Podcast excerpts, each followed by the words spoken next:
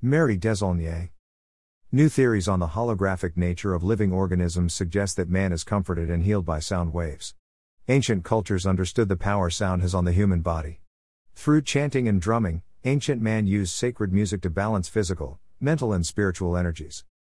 While modern man has lost this knowledge of the power of sound, he is in the process of rediscovering it through new developments in physics. One such development is the idea that matter is energy encoded as holograms and that DNA functions as a holographic projector translating energy patterns into forms.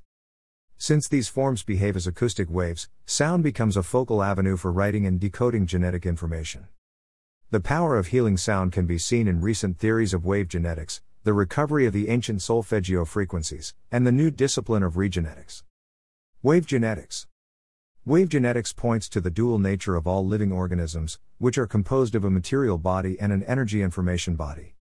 While classical genetics focuses on the currently understood 2% of DNA, wave genetics is open to the possibility that junk DNA contains the specific language that gives rise to our genetic codes, seen as gene holograms capable of a dynamic exchange of energy information between the physical body and its energetic counterpart.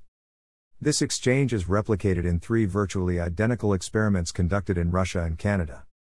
Diabetic rats with a dysfunctional pancreas were exposed to healing wave information scanned from the pancreas and spleens of healthy newborn rats.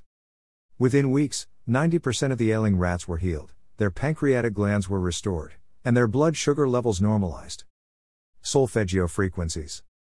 If healing information was once accessed through sound and chants, might one be able to retrieve these healing codes from ancient music? Such was the question posed by Dave Hulse, who, recognizing resonance as a basic principle of health, began studying how sounds and frequencies, functioning like healing codes, could activate DNA.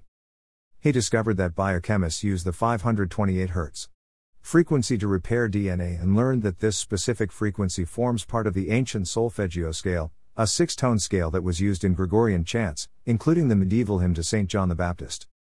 One feature that intrigued Hulse was the root vibrational numbers of these frequencies 3, 6, and 9, which he learned were the mystical markers connected to electromagnetic technologies and harmonics. He claims that scientists like Nikola Tesla and musicians like Mozart and Haydn worked with the concept of the inherent power of threes, sixes, and nines. Using tuning forks to produce the solfeggio frequencies, Hulse developed his own practice, Soma Energetics, of healing with sound. Regenetics Sol Luckman's regenetics healing modality also is based on the principles of wave genetics. With his partner Lee, he discovered that each of the body's auric, or bioenergy, fields corresponds not only to a chakra, but to a third dimensional sound octave as well.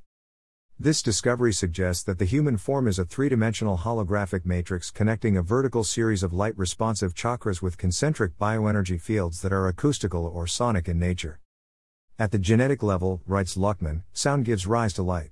The human form is a quantum hologram that is itself a translation between sound and light holograms. The regenetics method works by resetting bioenergetic systems damaged by trauma and toxicity. It also stimulates bioenergy and creativity. Manus hologram has made healing with sound through the solfeggio frequencies and regenetics viable options. Copyright Mary Desaulniers. All rights reserved. Mary Desaulniers is a retired teacher whose passions are writing and running.